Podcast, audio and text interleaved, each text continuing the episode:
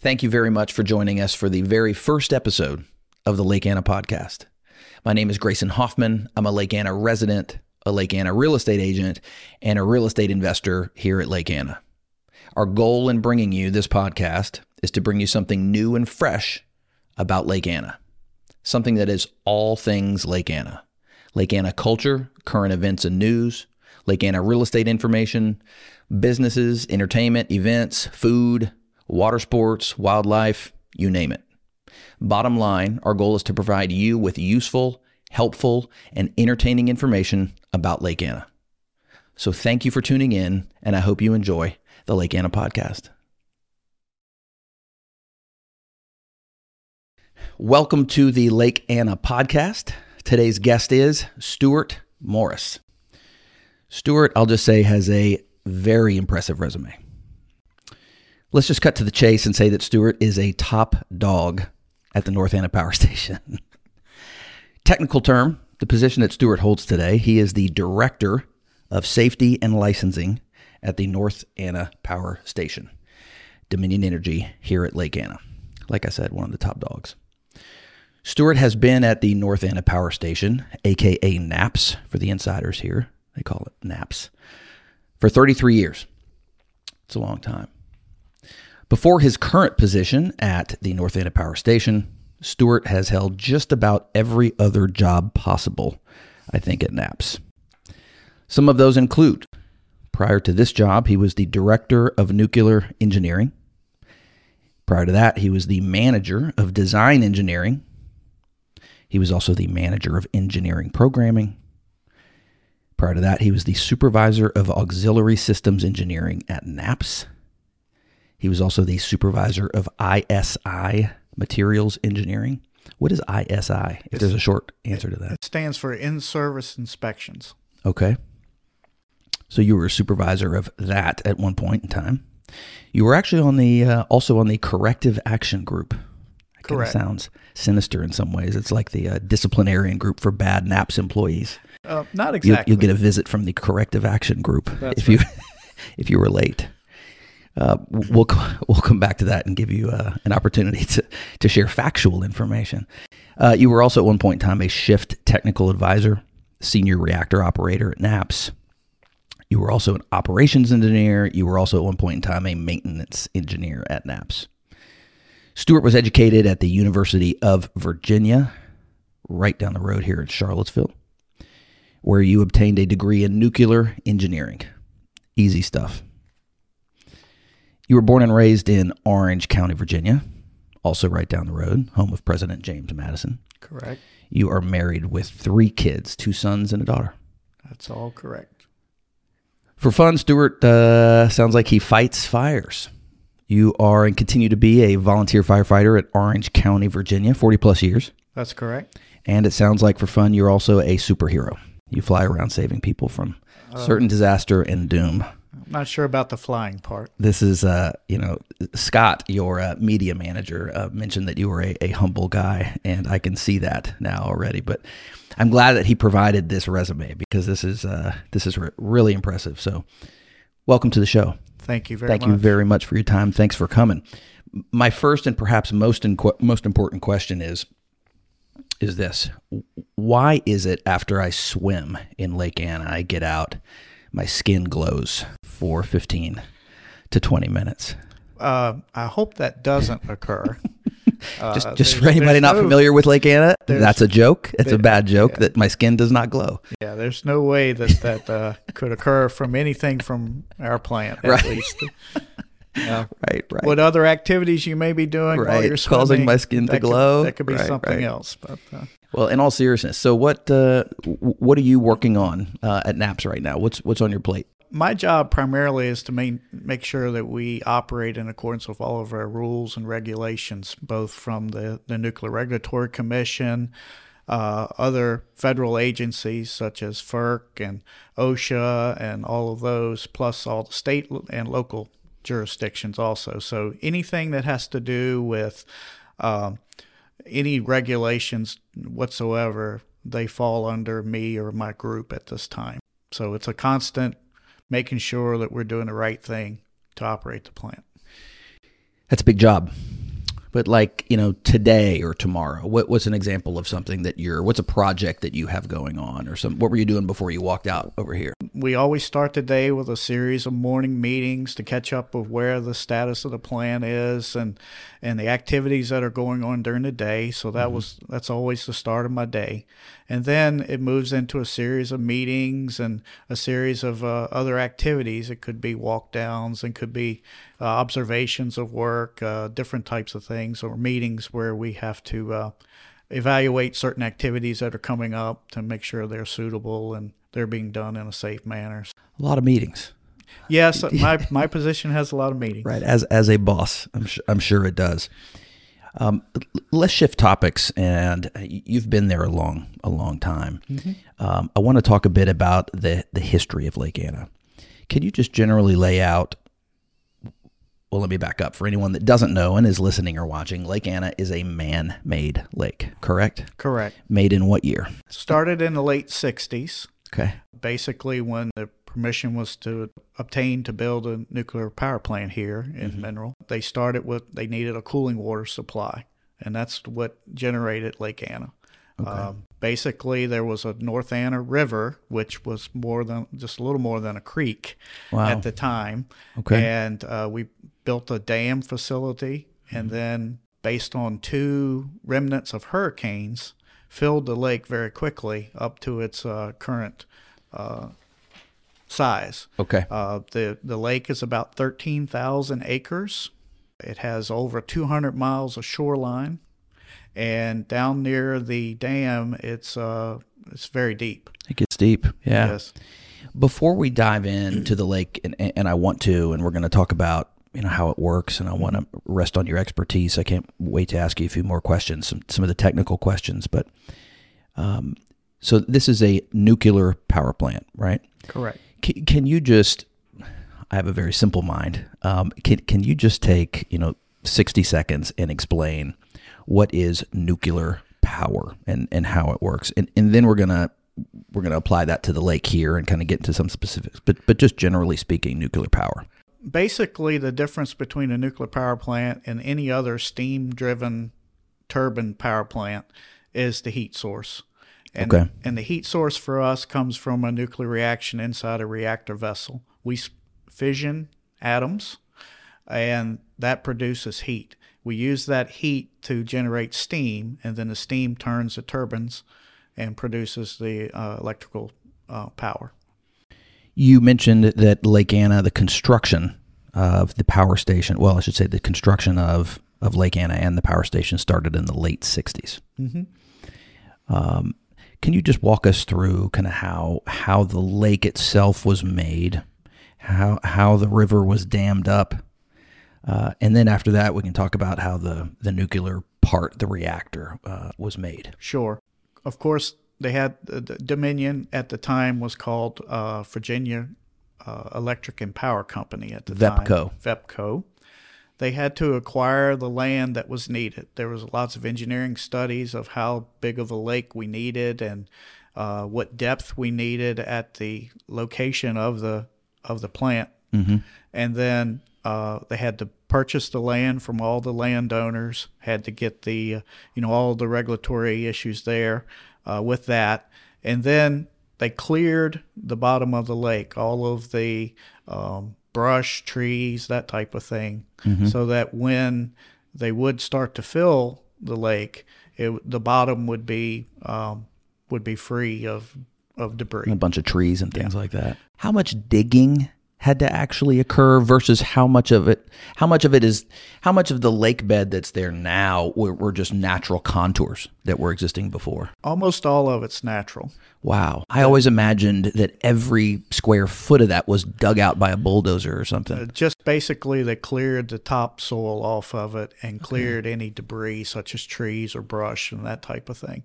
The rest of it is primarily uh, just the, the normal bed line uh, if you go to the river beds or the creek beds, mm-hmm. that's where the deepest portions are until you get down to the dam facility. There was some digging out down there. And then was there also some digging done near the dikes?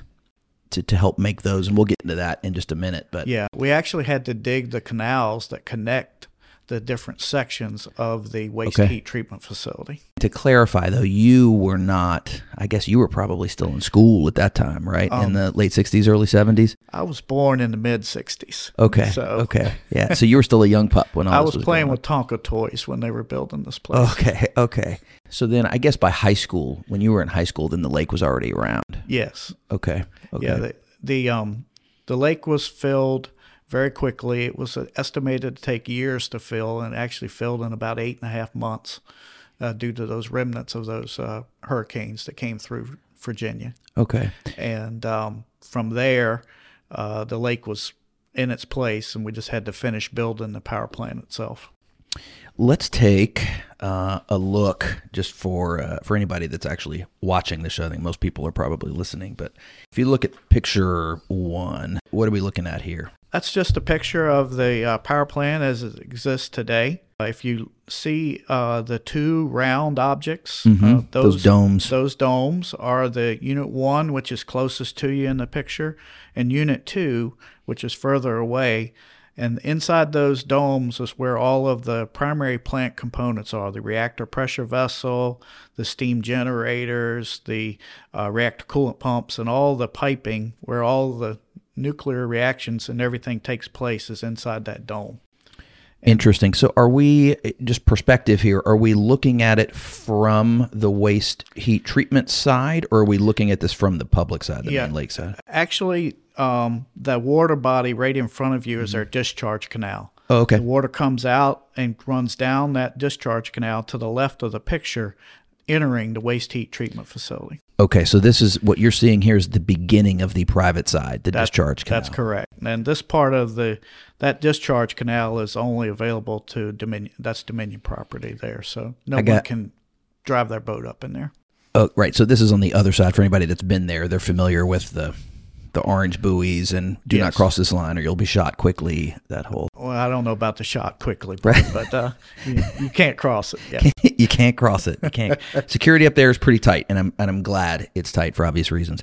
But um, no, that spot is, uh, as you, I- I'm sure you're very aware, that that's a favorite spot to you know anchor a boat just outside of that. You know, I've been doing that since I was very very young. Go up there at night, anchor a boat, and um, you'll quickly learn also if you jump in the water there, and you're not somehow tethered to the boat. Mm. And your boat is anchored. You know, in two minutes, you're going to be hundred yards away. The flow right there is amazing. Yeah, when both units are at 100% power and all of the circulating water pumps are running, that's 2 million gallons of water per minute flowing down through. Wow. Wow. Well, you can feel it. I mean, and then if you're trying to swim back to your boat, it's like swimming upstream. I mean, it's amazing. My kids will just yell at me now, come get us. So you can pull the anchor up, Yeah. and go pick them up. Uh, but that's interesting. Okay, it- so go ahead. If it's okay, I'll finish Please, please. The green buildings that are behind the two domes, Mm-hmm. that is the balance of plant equipment. That is where all of the uh, steam production equipment is. That's where the steam turns the turbines, Mm-hmm. which turns the electrical generator, which makes the electricity. And then on the opposite side of that green building is the main transformers that transport that power through uh, power lines up to our switchyard and then goes out to the to the electrical grid. Now, when you say big green buildings, you're talking about the rectangular building Yes. behind the domes there. Okay. Yes, yes. The long building. the longest building, yes. Okay. Longest, tallest building. Fascinating. Fascinating. So I imagine this this discharge, this canal here was probably dug a bit. Yes. How deep is that the canal? Uh, it's, I don't know the exact depth. Uh, it's on a neighbor of about 30 feet, Okay. neighborhood of 30 feet. So interesting. Okay, and then if we're if we just look at the next uh, Mm-hmm. picture, the one that's labeled two, this is the map Yep. of Lake Anna, and again, just for for anyone that's what's watching, you said that the lake is about so what seventeen miles long. Uh, yes, about 17 miles long, about a mile and a half at its wide its width. And that's down at, toward the bottom, I Um, yes, guess on the on the main lake where it says Lake Anna. Mm-hmm. So maybe you can just yeah, just go ahead and, and, and walk our guests through this uh, this image here. There are a couple of numbers on the picture here. Mm-hmm. Uh, number four is where the main dam is, and from there, Okay. we're required to release a certain volume of flow into the North Anna River because it then supports uh, other uh, towns and cities and counties downstream of us for water. Uh, but that's where the dam is, and you'll see as you proceed up to the um, to the left and to the uh, uh, up in that direction, you see that's a lighter colored blue in the picture. That is the public side of the lake or the main lake. So right where it says the words Lake Anna. Yes, and all the blue. way up to way up into the like Orange and Spotsylvania County, Mm-hmm. up into the uh, that's all part of the public side of the lake. Okay. And then if you noticed, um, uh, number two is the North Anna Power Station. So we take the water out of the main part of the lake, we use it in our facilities, and then you see the, a very skinny canal that connects into the first part of the waste heat treatment facility, which is the dark blue. Mm-hmm. And that canal is the canal we saw in the first picture. Okay. Okay. Right. The little the little blue stripe Yep. directly below the number two. That's correct. That's what we were just looking at. That's correct. So so wh- close to where the number two is, and I want to we're going to dive in a little more detail in a minute, but that's where the water comes in, Mm-hmm. and then it, it comes out where the number three is, and that's, where the that's where the water That's the water correct. cools, and then way up top there's a number one. That's just at the beginning of what we call the lake. Anything above that would be either the creeks or rivers that support it. Is the number one where the North Anna River taps into the lake? That's not where it comes in, but yet it it. I'm not sure. Let me follow up on that. I don't know that answer. It's okay. All right. Well, I can't read on this. I can't read on this whether that's North Anna River or not. But up at that end of the lake, Yes. that's where the that, that's it's it, one of those fingers there. And yeah, I'm Yes. sorry this, if this didn't print as clear, but one of those fingers is where the North Anna plugs in. That's right. And earlier you said the North Anna is that's that's what was plugged up, so to speak, to make the lake. Correct. And the plug was the dam That's down at number four. That's correct. Basically, a, a big wall was was erected. Yep. Um, a minute ago, I just want to go back to kind of you know construction. Um, you you mentioned that it was Vepco at the time, mm-hmm. became Dominion Energy later as Vepco. They went about and obtaining all of this land. Was this just this was just farmland before, right? Yeah. Primarily farmland and some wooded land. And again, I understand that you weren't involved at that time, but you might have some kind of hearsay knowledge on this here. But i- i- how did Vepco go about acquiring the land from the farmers? Um, they made offers to buy. Okay. and um, the offers were uh, much higher than the current real estate values at the time, Okay. and most people accepted that. Most. Most.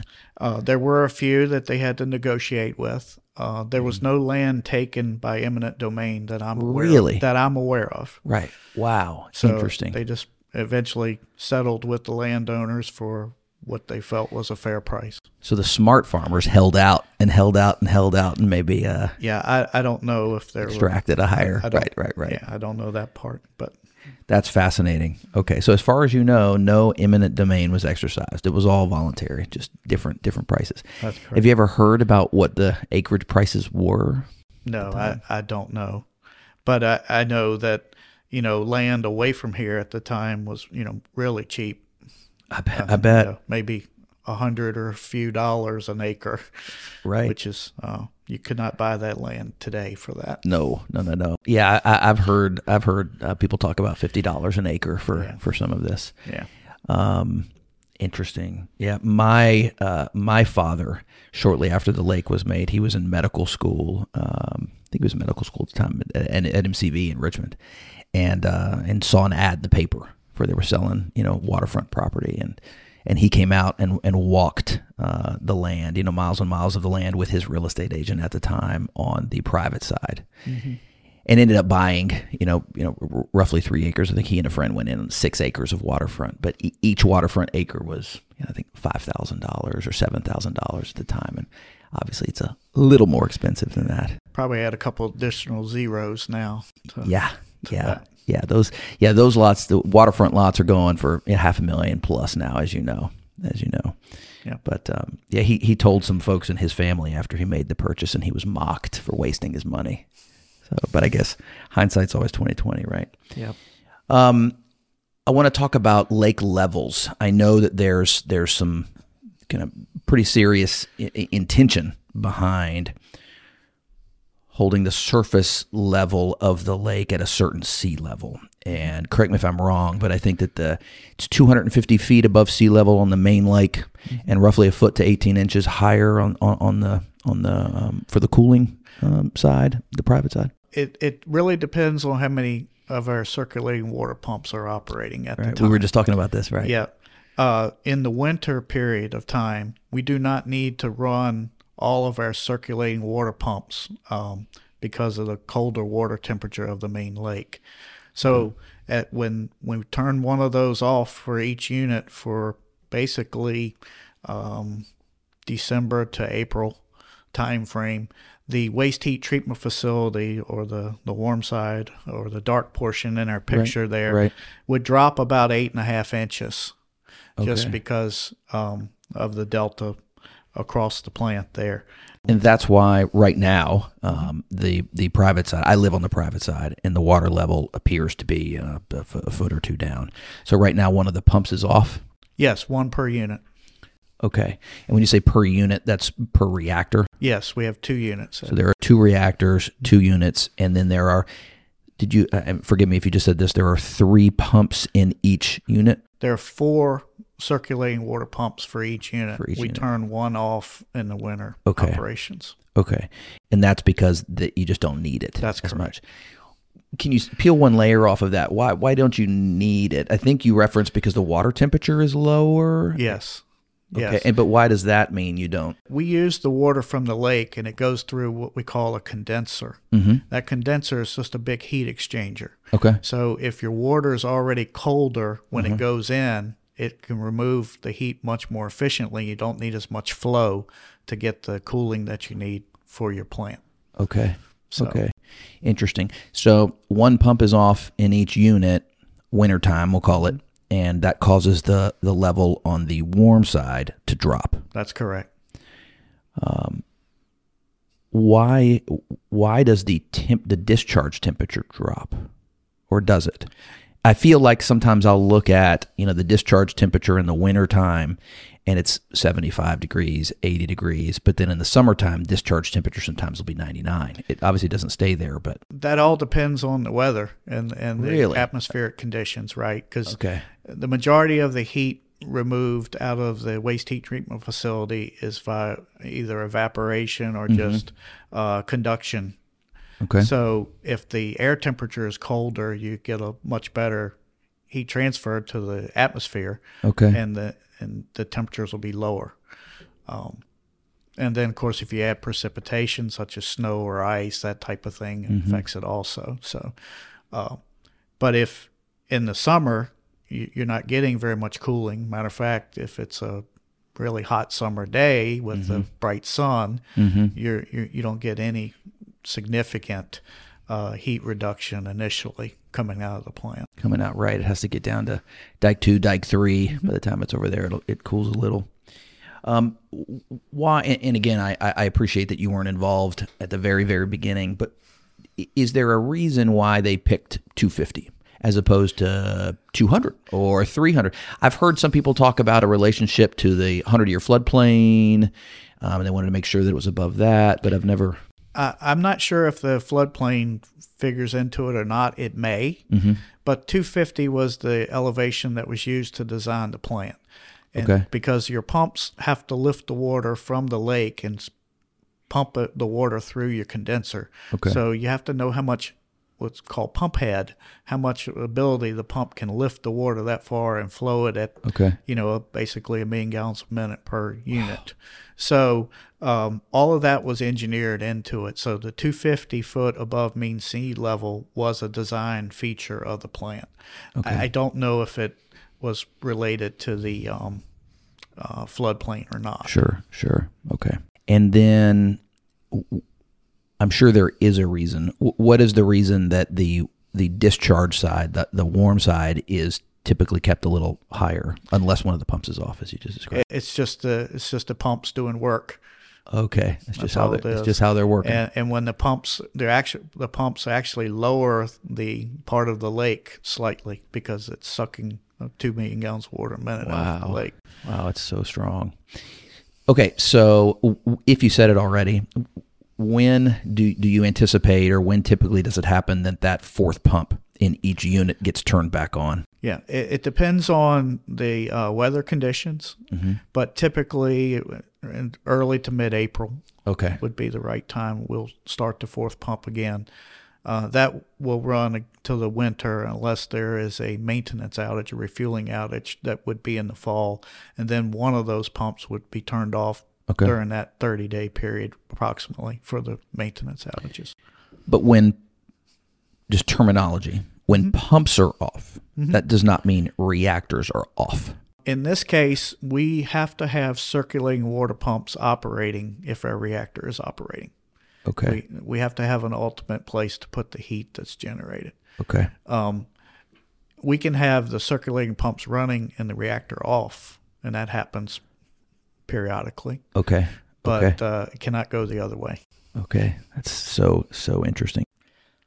Yeah, there there are certain rules on the, the waste heat treatment facility. There there's not allowed any commerce, Right, so you right. can't have a marina there. You can't. So to clarify for for folks at home, yeah, there is no commercial activity, and this is as a I'm also a real estate agent. As a real estate agent, is a conversation you know I, I have with many clients. There's one of the key differences between the main lake and the private side is is no commerce is allowed, no commercial activity on the private side. Um, and I often get the question, why? So I, I certainly understand the temperature differential, and we'll get into that a little more. But but how does if it does, how does commercial activity play a difference on the sides?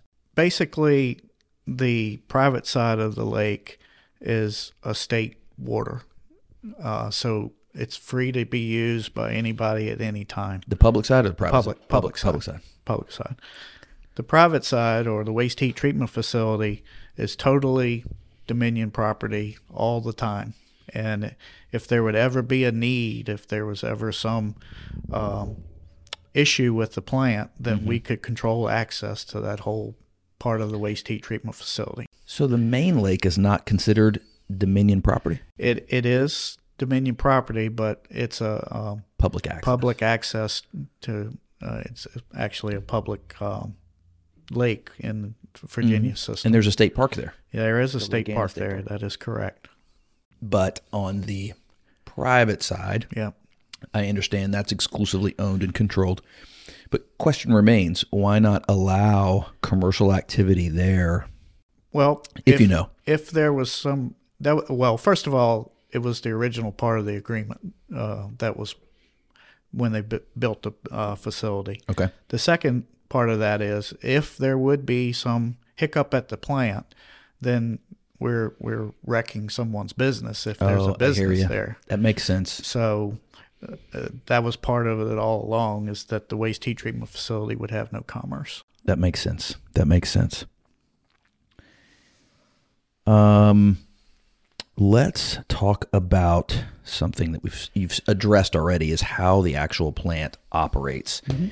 And forgive me, but before we move along there, you had provided some really interesting photographs from the construction and some of the uh, the construction period. And I know some of the Lake Anna diehards, uh, myself included, would appreciate looking at this. So if we're looking at photo number 3 here, what are we looking at here? That is actually the uh, containment dome being built.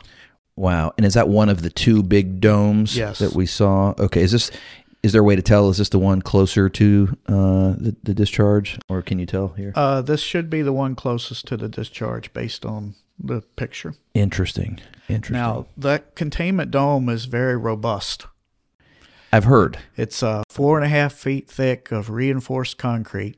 Okay. Uh, you can see the rebar that they're placing in the picture. The rebar is two inches in diameter Mm-hmm. and multiple layers of it. Uh, there are places where you can barely see daylight through the rebar. Why? Because it's so close. and then they poured the uh, concrete, uh, very high tensile stress uh, concrete. Um, it's it's what we call missile protected. Now, not missiles like the military missiles, but missiles such that anything that could be picked up and thrown into it by, say, a tornado or earthquake, uh, earthquake or anything of that nature. Um, Right. So telephone poles, cars, any Missile of that like a flying object. That's of, right. Of That's right. Wow. and it can withstand all of that with no issue. Wow. And it's four and a half feet thick of concrete. Mm-hmm. Wow. Now, there's rumors floating around out there that sometimes you've been known to get up on top and rappel down for just for fun activity at night. No. night rappelling off of the uh, no, containment facilities. No, no repelling off All the containment All right. facilities. And these are just construction workers, I guess. Yes, guess. these are Here. construction workers. Uh, Scott told me that one of these guys is you. nope. Is nope, it? That's not you. Nope. Got to remember, these right. came online in That's right. 78 and You were, 80. you were playing with Tonka trucks. I'm still playing with Tonka trucks when they were pouring this concrete. What's in uh so picture 4? This is the dam Picture being built. four is a picture of the dam being built, as you can see. Um, if you turn the pictures uh, slightly, you can actually see these are the uh, locations for the radial gates where the water would be let go if we have a major flooding or something of that nature where we need to discharge more water to maintain the elevation. So the radial gates are those those vertical kind of poles in, Uh, in the dam. The radial gates would be in the rectangular sections there. There Okay, three those dark black, Yes, right. that's correct. Interesting. So are they basically for lack of a better term are they just doors that kind of open a little bit and Well, they, they pull up. they go up? Yep, Okay. and they're they're about uh, eight feet wide uh, there. So we can Interesting.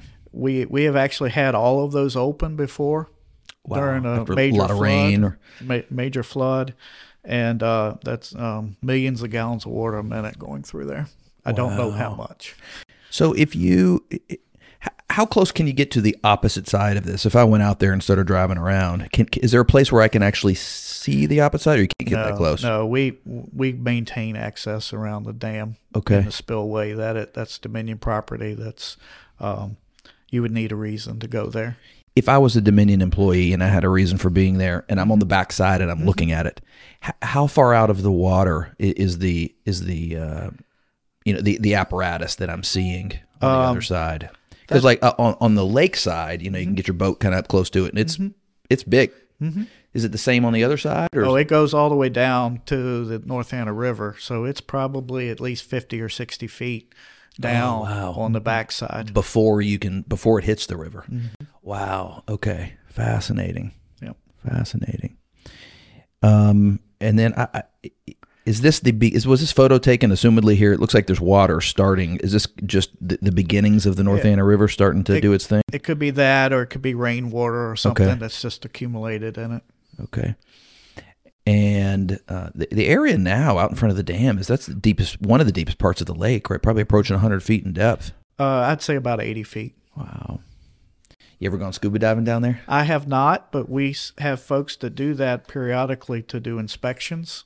And they, they, Wow. they go there on a periodicity, uh, and uh, they take photos of the dam and everything so that we can do assessments of it. And they also take pictures of fish and things while they're there. I've heard some people say that there are fish that are very big down there. We we put uh, carp in the lake many years ago to help with the grasses in the lake, Okay. and uh, some of the carp are very very large. Still down there? a few years ago, one took a picture of one about six feet in length. Wow. Picture it was a carp, but uh, Wow. I I've never seen them. But that's uh, Do you fish at, at the lake? I I used to fish at the lake uh, with my father, but I haven't fished in a long time there. now, Wow. so I, I used to fish there with my father as well. It's Yeah. Good memories. If we look at photo number five, what are we what are we looking at here? uh, photo number five, just to the left, is the original North Anna riverbed. okay. and it comes together with this other tributary to the to the um, center of the picture, and that is the rest of that will be the lake. That's the area that was cleared so that we could fill the, and make the lake. so this is this is an area up toward the northern end of the lake that we're it- looking at here. It's up in Public the area side. of on 522, Mhm. up near uh, the restaurant Tim's. Yep. up there. Yep. Awesome. Awesome. And yeah, it doesn't look it, it definitely looks cleared, but it does not look like they dug it incredibly deep. No, they just removed the, what they needed to remove. Wow. That's amazing. All right, let's uh, let's shift into. I, I'd love to hear some about um, l- lake operations, and you you started like the power plant, how, how it works. Mm-hmm and how it incorporates the lake. And um, for reference, in, in a minute, you know, we can look at number six. But just generally speaking, again, you know, you, you started to address kind of how the circulation mm-hmm. works. But can you just explain it? Sure. Uh, both the North Anna units are Westinghouse pressurized water reactors, approximately a thousand megawatts electric each, and they both operate. They're almost identical. Um, and if if you see the photo uh, number six there, mm-hmm, mm-hmm. what's inside that that uh, black, almost a box like that, it represents the containment domes that okay. we see. So the components that are inside there are the reactor, okay, the steam generators, and then the reactor coolant pumps to pump the water through there. So there's a a loop of water that stays always inside the um, containment. Mm-hmm, and mm-hmm. then if you see outside, there is a, a pump that's blue right now. Mm-hmm. And that's feed water that comes in and turns into steam and then goes back and turns the turbines, which turns the generator to make the power. So that's a second loop of water. Those two do not talk, they don't interact with each other. As you can see, the red water goes on the inside of the uh, steam mm-hmm. generators, mm-hmm. tubes, and the blue water is on the outside or what's called the shell side of the is the blue water the lake water no okay it, it's no, not we haven't gotten to the lake water yet okay so there's there's two different loops there mm-hmm. and then you see the condenser mm-hmm. over on the right there that green mm-hmm. represents mm-hmm. the lake water oh, so interesting. it would come in and go through uh, the tubes of the condenser and then come back out and go to the discharge canal Fascinating. So, so none of the three loops interact with each other. Okay, so does lake water it, it, on this picture? Lake water never goes into the reactor. That's correct. Interesting. Okay, and I think that's a, a, point worth emphasizing here for everybody listening and reading. And that's that's a question, a common question I get, yeah. you know, as as a real estate agent here is, you know, where how how exactly is the is the lake water interacting with the nuclear stuff, the hot stuff, yeah. and and so you're saying yeah, it doesn't even it doesn't even go near it. No, it doesn't. Fascinating. Matter of fact, if you had some other type of power plant here that mm-hmm. either burn natural gas or coal or oil or whatever, everything that's outside of the containment building would be the exact same. Okay. And then okay. what's different is how we're generating the steam, which is inside the containment building. So the water that generates the steam, that's not lake water nope. either. Nope. Interesting. It it started as lake water, but we cleaned it and processed it and made it. Oh, okay, that's where so, it came from. Initially. That's right, but it's a closed system. Uh, okay, you know, so the two don't don't right. mix. That's correct. And again, kind of referencing here the the picture what role in, in this diagram does the lake water play? It comes in again at the green on the right hand side of the green, and it comes into the condenser. Right. Is the condenser does that have a bunch of heat that it's putting into? So so basically, it's somewhere for the heat to go. That's right. The steam when it spins its it uses its energy to spin the turbine. It's exhausted down. Okay. It's still hot water. So, so, it turns into steam and then it condenses back into water. Yep. And the way we do that is by using the lake water through the tube side of the condenser. The, okay. the steam is on the shell side and it okay. condenses back to water and is then pumped back to the steam generators to become steam again. Okay, and that's the blue line. That's the blue line. That's coming back mm-hmm. over out of the reactor. Okay. Okay. And then and,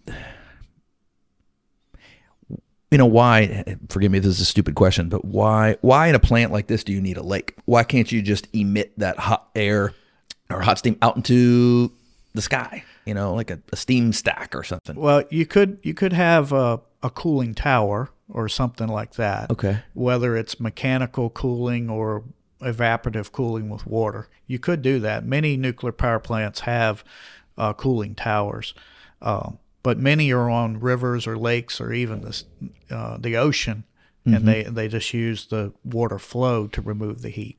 Okay. Versus, uh, which is what we do. Interesting. So that that green band there is where the water gets warm. hmm and then it and then it's discharged on the on the left side there. That's correct. Fascinating. A couple questions about the reactor itself.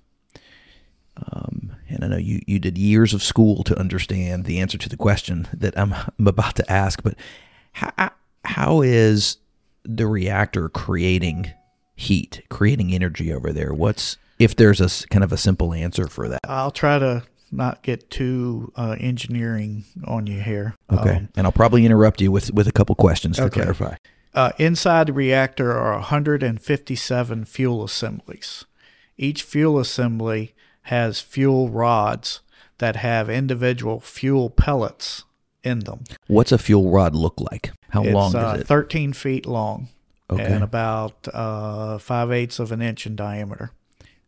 Wow, so it's long and skinny. Correct. And how many of those are sitting in in a given reactor? One of the units over there. Well, each fuel assembly is in what we call a 17 by 17 array. So 17 by 17, Feet.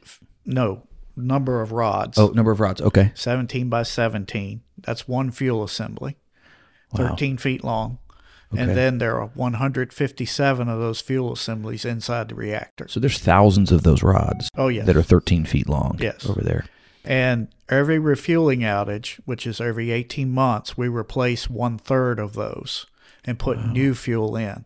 And the fuel is um, uranium uh, enriched. Okay. And that's what allows the neutrons to start the fission reaction. And when the when the neutron is absorbed, uh, the uranium fissions and some other products fission, and that generates the heat. That's where the heat comes from. How, where do these nuclear rods? If forgive me if I'm butchering the term, but where do they come from? Uh, they're they're fabricated by different vendors. Uh, we primarily use Westinghouse, which is the original equipment manufacturer for our plant, Where are they located? Columbia, South Carolina. How, how does it get here from South Carolina? Uh, trucks, wow. So the, these trucks rolling down the freeway with nuclear rods. but they're not they're not radioactive. Of course. Time. They're not radioactive until you not. put them into a, a nuclear flux. The neutrons have to hit them to start the reactions. Okay. I mean, that was going to be my next question. Uh, Obviously, they're not reactive. W- w- what's the trigger? What what makes them reactive? Any neutron embr- uh, bombardment to the fuel rods. Okay. And is that once they're put in the system, is there uh, there a button that's pushed to kind of No, make no. that happen? No, it's occurring naturally. It occurs naturally. That's correct. Okay. So you have to. I imagine you put them in close proximity with something else that starts the reaction. Yeah, typically a, a, a- third of the core is replaced every refueling, and they're not all in one spot. They're mm-hmm. spread out across the the footprint of the reactor, mm-hmm. and that and the two thirds of the fuel that is existing is still emitting neutrons. So that's what starts the reaction. Wow, that's interesting. So that's creating the heat. Yes, and when the fissions occur, heat is uh, given off, and that's what makes turns the water to steam. and then the steam turns a turbine. Is the turbine in the reactor No, no, over no. at the facility? No, the turbine, the turbines are in that green building that we saw in Oh, the first okay. picture. Okay. And how many turbines are there? Uh, there are actually three per unit Okay, so six. Total. Is that right? Six total. Um, h- how big are they? What do they look like? There, there's a high pressure turbine that's relatively small, maybe the size of this desk, a table. Okay. Uh, and then the the low pressure turbines are bigger. They have longer blades because the pressure of the steam is lower by the time it gets to that stage. Okay. Um, they're on the order of a tractor trailer size. Okay. And the steam gets them spinning pretty fast. They spin at 1800 revolutions per minute. Okay. And that's translating into the energy. Yes, and that's what uh, that with the the design of our generator gives us 60 cycles per second, which is normal in the United States for Okay. power. Wow. And this is spitting out power. Layman's terms. I mean, how, I mean, how many? I've, I've heard you know, fifteen to twenty percent of the power in Virginia is, is coming out of this this play out of NAPS. Yes, that's Wow. correct. About 17% right now. My goodness. and that's used commercially, residentially, Everywhere. all the above. Yeah. All Yeah, the above. It goes into a, a system and it can wherever it needs to flow, it flows. I think it's terribly ironic that the that the residential power here at the lake is Rappahannock. Well, we, we we buy our power for them too. That's so interesting. So interesting. Um, okay. So, Stewart, just to kind of wrap up our discussion about the operation, and I'm sure we'll get into a little bit more, but so it, just to be clear for all of the listeners and all the viewers out there, the lake water does not in any way, shape, or form react with the reactor, the reactor area. They're two completely distinct components. Never the two shall meet. They don't overlap, etc. that is all correct. And I thought, I don't remember who told me this, but I, I remember being someone with knowledge that there's a certain, like you, you could not use the lake water to, to accomplish what needs to be accomplished because of the, the salinity or the type of the water or The the water used in the reactor coolant system, which is the stuff inside the uh, containment building, is what I call ultra pure. It has absolutely no impurities in it, no metals, no anything. And that's done because the, when that water goes through the reactor vessel, mm-hmm. if it has any of those com- components in it, those would become activated and become radioactive. So Oh, the water is so pure you, you cannot drink it. wow. So Wow. But bottom line, the, the lake water is completely separate and distinct from what's going on at the power plant. that's correct. The water never goes over there, and that's good. And and that's a common question, you know, I I, I get as uh, as a real estate agent, um, and I make the stupid joke about swimming in the water and my skin glows for ten or fifteen minutes, and then after they give me a courtesy laugh, um, you know, I try to explain the same. So I'm I'm glad you've uh, you've made that clear. I'd, I'd like to talk about uh, next, and I think this is kind of your wheelhouse safety. You're the director of safety and licensing h- how is safety maintained over at the plant? And I and I think there are two things that that you could address: safety at the plant itself, and then safety in terms of the discharge. And we've we've talked about the discharge quite extensively already. That that water, the lake water, has never gone anywhere close to the nuclear reactor, but Yeah. When we talk safety, we talk multiple at, uh, aspects of safety. We talk about nuclear safety, which is uh, main, maintaining the the uh, plant in a safe condition, such that we protect the plant, we protect the people that work there, and we p- protect the public. So nuclear safety is is a requirement to operate a nuclear power plant in the United States. Um, that's where the regulations come from, from agencies such as the Nuclear Regulatory Commission, and and maintain and, and verify that we're operating in that. So nuclear safety is the highest level of safety. We also talk about industrial safety. No one gets hurt. Uh, our goal is that no one gets hurt working in our plant. sure, Um, and then we talk about environmental safety. Environmental safety is that we're good environmental stewards. We do not uh, discharge any kind of petroleum products or anything like that into the lake. We don't uh, uh, have any air pollution. We don't do anything that would uh, worsen the environment around our facility. And then radiological safety. Radiological safety is basically the safety of the workers in the plant and the public if there's ever a, a, an emergency or some hiccup with operations. Then we uh, take that very seriously and make sure that um, we, we protect the public in all aspects of that. are there plant workers that go into the reactors, get close to the reactors? Oh, yes. Is that okay?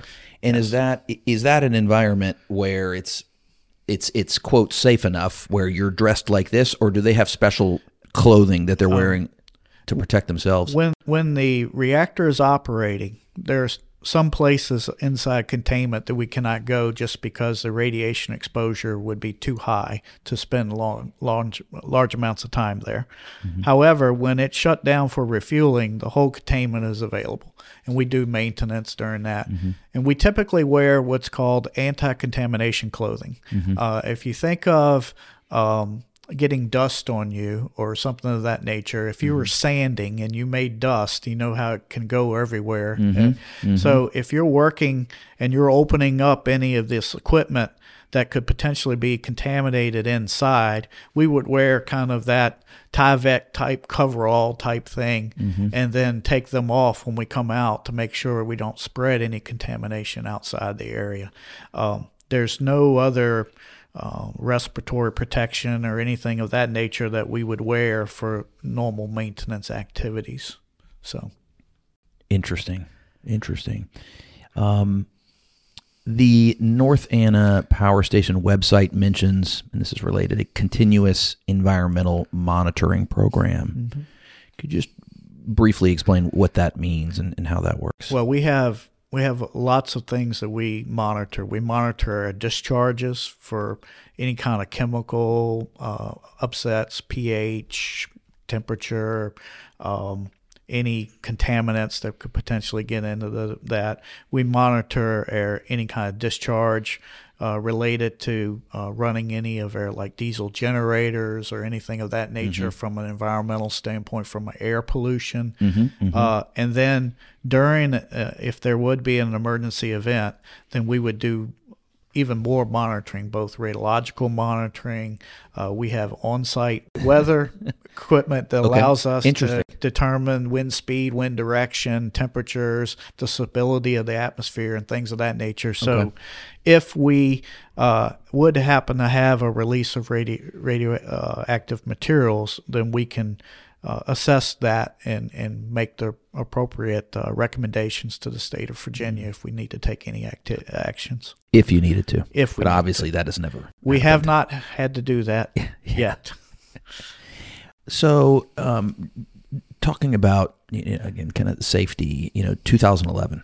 hmm You were you there in 2011? I was there. 2011 is was the earthquake year. It was August 23rd. Wow. And and uh, it, it- to me, I mean, it sounds like this is a shining star of how the system worked, and it worked correctly. But um, for anyone that doesn't remember, uh, in 2011 there was a very serious earthquake. An earthquake. Uh, the epicenter was not far from the power plant, miles down the road, and I.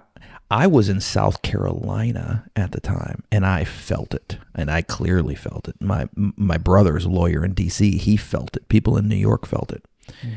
So, did I hear correctly that the power plant has? This was just a you know hearsay rumor, but um, it it can sense seismic, you know, as it starts or before it begins. Yeah, we, we have seismic monitoring equipment at the plant. Okay. Um, we have um, we even have more now than we had then. mm-hmm. Uh, but we have seismic monitoring equipment, and what actually caused us to shut down were some uh, protective relays on our uh, transformers that provide the power to the plant. And when they were shaken by the earthquake, uh, they opened up and we uh, tripped both our units, shut both our units down automatically. So the so they were programmed to, to do that in this case, and they shut down. Yep. And so so the reactors shut down. And w- why is it important to shut down a reactor if there's an earthquake? that's the safest place uh, to be because then all you have to do is to maintain the reactors in a cold condition a cool p- condition and that's less of a requirement for equipment and it's a less requirement to maintain them there for long periods of time. Our plant is built such that uh, anything the world could go away outside of the plant and we can stay in a safe condition for 30 days without any additional uh, resources needed. Totally self-contained. correct. Wow. so uh, the safest condition is shut down so that you're only removing what's called decay heat at that time Okay. So as the earthquake started, the reactors shut down as they were supposed to. And and then what happened? basically nothing happened for a period of time. We uh, we initi- we declared a site, uh, excuse me, a an alert, which is the second of the lowest categories for the uh, classification, and uh, we started doing inspections and testing and started the analysis of the event. What did it mean to the plant, the earthquake? What uh, we had very little damage at the plant. We brought in uh, numerous inspectors. We brought in the NRC. Uh, we brought in the NRC media, is the- Nuclear Regulatory Commission. Okay, federal agency Yep. char- who regulates this. That's correct. So you invited them in. The Yep. media came in. Yep, we brought the media in. If you Google me, you'll find my five seconds of fame in the uh, New York uh, Excellent. Times. Excellent. Uh, some pictures of going in containment with them. wow. Um, so, uh, but yeah, we went through a very exhaustive, detailed process, both analytically to prove that the plants were safe, and then we inspected all of the plants. And when I say all, I mean every piece of pipe, every pump, every fan, every everything was inspected for damage. We did. Uh, t- we tested them, we ran them, checked for vibrations, we checked for uh, any contaminants in the oil, which could be a potentially show you some any hidden damage that occurred during the earthquake, but you can't see. oh, interesting. Um, so we had to do all of that, and then we had to convince the Nuclear Regulatory Commission that it was safe to start back up, and they gave us the permission to start back up on November 11th. so how long was the plant down for inspections? About 90 days. Okay. Wow. And then back up and Yep. and running. Yep, and has run you know safely since then. One of the last things I'd like to talk about, and it's, and, and I want to ask about this, is because it's a it's a common source of impact on the the residents, employees. I imagine the whole lake, and that's the the maintenance that's done. I understand that there's annual maintenance that's done, and then i- i- is there or can For what type of maintenance? Well, I'm I'm, I'm I'm I'm here to ask you. Okay. Uh, and I might be misunderstanding, but it, it may be an outage, you know. And and I'm I'm I think I'm you know I might be conflating two terms, Okay. but there's annual outages. Um, I hear sometimes about maintenance that goes on. Can you just kind of speak to that? and How Sure. it affects water levels? Sure. We we have a large um, industrial facility, so we're doing maintenance all the time, whether Okay. it's preventative or whether it's corrective if something breaks. Okay. Um, that type of thing. So we we're doing maintenance maintenance all the time. Once every 18 months on each unit, then we shut the units down for approximately 30 days to refuel and do maintenance that we can't do when it when, it's, it's on. operating. So once every 18 months. That's correct. So with two units, you know, one year will be a single unit, either fall or spring. The following year will be both fall and spring. The way Okay. way it Okay. works. But it but there's always one going Yes, when the other one's off. that's correct. Okay. And that's the quote outage Mm-hmm. you hear about. How long does that last? Approximately thirty days. And it's called an outage because the reactor is turned off. That's correct. It's out. And what's happening during that 30 day period? Uh, we refuel the reactor with new fuel rods. We do. so what does that mean? You're, you're taking out the old we ones? take we take a third of the ones out, uh, 157 fuel assemblies, and we put a third new ones back in. Uh, we do maintenance on the turbines. We do maintenance on the generator. We do maintenance on other systems that are supplying steam or or water constantly during the when it's operating that you can't do any other time. Um, it, it's a it's a it's a lot of activities go on. Uh, that's where we work a lot of hours. We bring in a lot on of seasonal supple- employees. Yeah, about a thousand additional supplemental employees come in for that period of time, and uh, and we do that maintenance and then start the units back up and and the goal is to run for 18 months until you have to shut them down again. Just to wrap up, um, let's talk a bit about recreation um, at the lake. You know, wh- what type of recreation um, happens uh, at the lake? What's permitted? Um, Anything not permitted? Well, certainly, you know, uh, the lake is very popular for fishing. Uh, I think there are like 33 species of fish in the Lake Really? Anna stocked. Uh, stripers and largemouth bass and catfish. Some of those are most popular. They have fishing tournaments and things on the on the public side of the lake. Um, uh, obviously, boating, water skiing. Uh, you see folks out there with sailboats. Some you see folks uh, uh, uh, I'm not sure what's the, uh, the, the like surfboard with the sail, uh, Well, that- whatever that's called. Well, well, I, when I was talking to Scott earlier this week, he said that you're actually one of the leading expert wake surfers out at Lake Anna right now. Is that true? You're a wake surfer. Oh, you ride behind a Centurion I am- 24 footer. I do not. You do not. I do not. Well, we can change that. Whoever, We can- we whoever can change told that. you that uh, is uh, stretching the truth slightly. Well, you're, you're gonna have to come back, and we're gonna get you get you behind a boat. So, but there's hunting and fishing and you know, there's fishing. everything. Um, there's hunting around the lake, you know, but that's subject to whoever owns the property, right?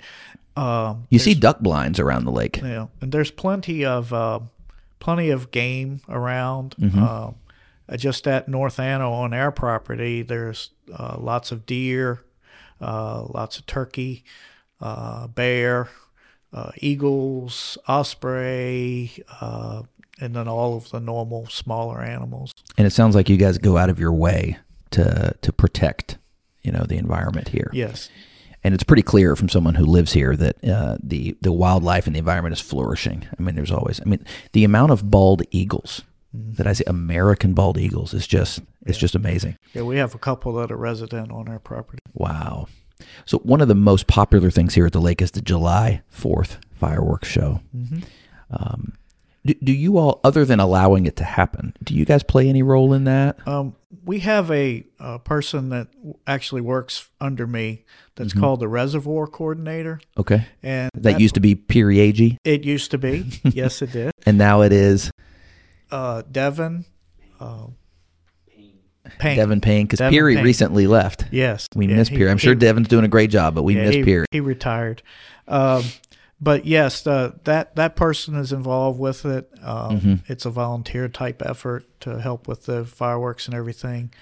But It's that, a great show. Yeah, that position, the Devin's position is the person that works with homeowners for building boathouses, boat docks, dredging, Mm-hmm. whatever you need to, and doing the permit portion of that to comply with the r- rules and regulations for And the lake. for all the listeners out there, you guys have a great website that lays out, you know, all of the guidelines for building boathouses and riprap. And and I'll say, speaking from personal experience, you all are very cooperative uh, and inviting in terms of building boathouses and building lakes. As an agent, I get a lot of questions: Are they going to let me do this? And are going to let me do that? And my answer is always this: Look, as, as long as you stay within these guidelines, I mean, they're going to approve your application to build a boathouse. I mean, you all are wonderful in that regard. Yeah, you'd be surprised how many people don't want to stay within the rules. Re- that, that doesn't surprise me. That, that doesn't surprise me at all. Um, future of the lake. You know, we read and we hear about maybe there's going to be a third reactor. Can you address that? Sure. Um, we currently have a construction and operating permit for a third nuclear reactor at North Anna. We have not decided whether to build that at this time. Um, But you have the you've been given permission. we we have permit from the federal government, NRC, Nuclear Regulatory Commission. We do not have permission from the uh, State Corporation Commission, which uh, controls our rate of profit and how much we charge for electricity and things of that nature in Virginia. Okay. But um, at this time, uh, we're we're continuing to evaluate. that. That's a 20 year permit that we have. Okay. Um, there's also uh, um, the new thing in the industry now are small modular reactors that are coming. Um, there's a possibility that something like that could end up here and other places in Virginia also. Is that on the website? I read about the GE simplified boiling water reactor. Is that the smaller modular one you're talking? That's no, that's completely the different. that's the Unit Three permit that we got. Okay. That is a 1500 megawatt bo- boiling water reactor made by GE Hitachi. Okay. Okay. But you're undecided whether Correct. you're going to do yeah, that. or it not. really depends on economics and and you know a bunch of other political factors. Interesting. Well, I- appreciate your time very much. I don't want to keep you any longer. You've been very generous with your time. I want to thank you, and I want to thank Dominion Energy, and I want to thank um, your media liaison, Scott Miller, for being. You guys have been very, very cooperative. Really appreciate your time, and I look forward to getting you behind a Centurion to do some wake surfing. We're going to see you out there. Uh, thank you very much. Stewart, thanks for being here. Hey guys, so that was a fantastic interview with Stewart Morris from Dominion Energy. A very interesting uh, interview. I learned a lot. I hope you guys enjoyed it. I hope you learned some as well. Uh, as your guide here, just as your your tour guide, so to speak, uh, just wanted to tie up a few loose ends and add some additional information uh, to clarify some things that happened during the interview, and to add some additional information that we didn't quite uh, have time to get to. Uh, but before we start, I do just want to extend my thanks to Dominion Energy and to Stewart and to Scott uh, for their time. Uh, they were very gracious um, with their time and uh, coming here and agreeing uh, to do the interview. It was a lot of fun, but I just wanted to say thank you very, very much for uh, for participating. Um, one point I wanted to really drive home because it's a question as a real estate agent I get a lot here at Lake Anna and from you know friends who don't live here is about the safety. Um, as Stewart mentioned and explained, the water that is from the lake. The lake water never gets anywhere close to or tangled with the nuclear reactors, the nuclear rods, all the nuclear stuff. They're kept completely separate. In fact, the water that is used uh, in the energy production process and generates the steam. It's not the lake water. It's that pure water that he was talking about. Water that's so, so pure you can't even drink it. Two completely separate water sources. Um, the two don't ever touch one another the two processes are totally separate. So that's what contributes to one of the main safety factors uh, here at the lake, just in terms of being in the water and and and uh, and, and the lake. Um, Another piece of information that we didn't get to, we started to address it, were the guidelines for boathouses. This is, as a real estate agent, this is something uh, I get into a lot with clients. Clients asking, um, can we build a boathouse here? If we can, how big can it be, uh, etc. We didn't have time to address that, so let me just lay out some of this now. And by the way, this information is laid out very clearly on the Dominion's, the North Anna Power Station website. Uh, there's a four page PDF document that outlines all of this very, very clearly. It's a great resource. So we'll include that in the show notes, but I want to include, encourage you to, to check that out. Um, but the, the boathouse guidelines are threefold. Uh, they address the uh, total square footage of the boathouse, how big can it be? Uh, they address the height uh, and they address the protrusion, how how how far out from the shoreline uh, your boathouse can be. Uh, and again, as I tried to emphasize when Stewart was here, as long as you fit within these guidelines and you don't block your neighbor's boathouse, Dominion's going to approve your request to build a boathouse. So, the size of your boathouse, number one, is dictated specifically by the amount of shoreline that you have.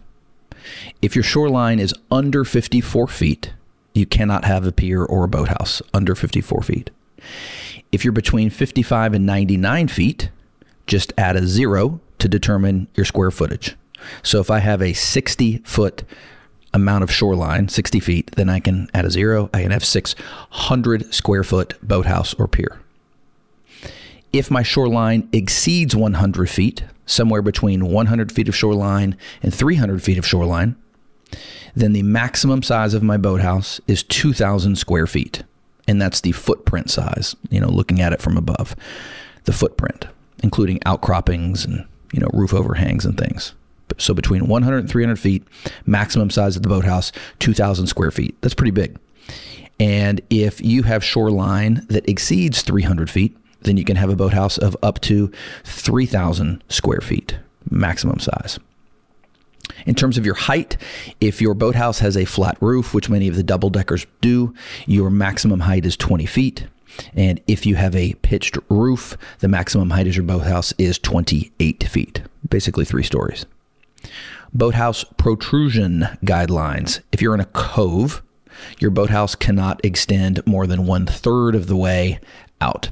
And that, of course, that makes sense, just so boats, other boaters can can get in and out um, of the cove without you blocking it. And if you are, if your boathouse, your property is not on a cove, if you're just extending out into the main part of the lake, your boathouse cannot go farther than 150 feet from the shoreline. 150 feet. And one point of clarification as to the square footage uh, limitations. Your walkway, some of the boathouses have a walkway that goes out to the boathouse. As long as the walkway is not larger than five feet in width, then that square footage of the walkway does not count towards your overall um, square footage of your boathouse calculation. So if I have a walkway that's four feet wide and it goes out, you know, 15 feet, uh, does that extra 60 feet of square footage count towards my boathouse calculations? The answer is no, it does not. So that's just some additional information. Hope it's helpful for you all to chew on. Uh, a big thanks again to Dominion Energy and to Stewart for being here. They were very generous with their time and for sending him and allowing him to participate in the interview. I hope you enjoyed it. I hope you enjoyed the uh, first episode of the Lake Anna podcast. Thank you for joining us, and we'll see you guys soon.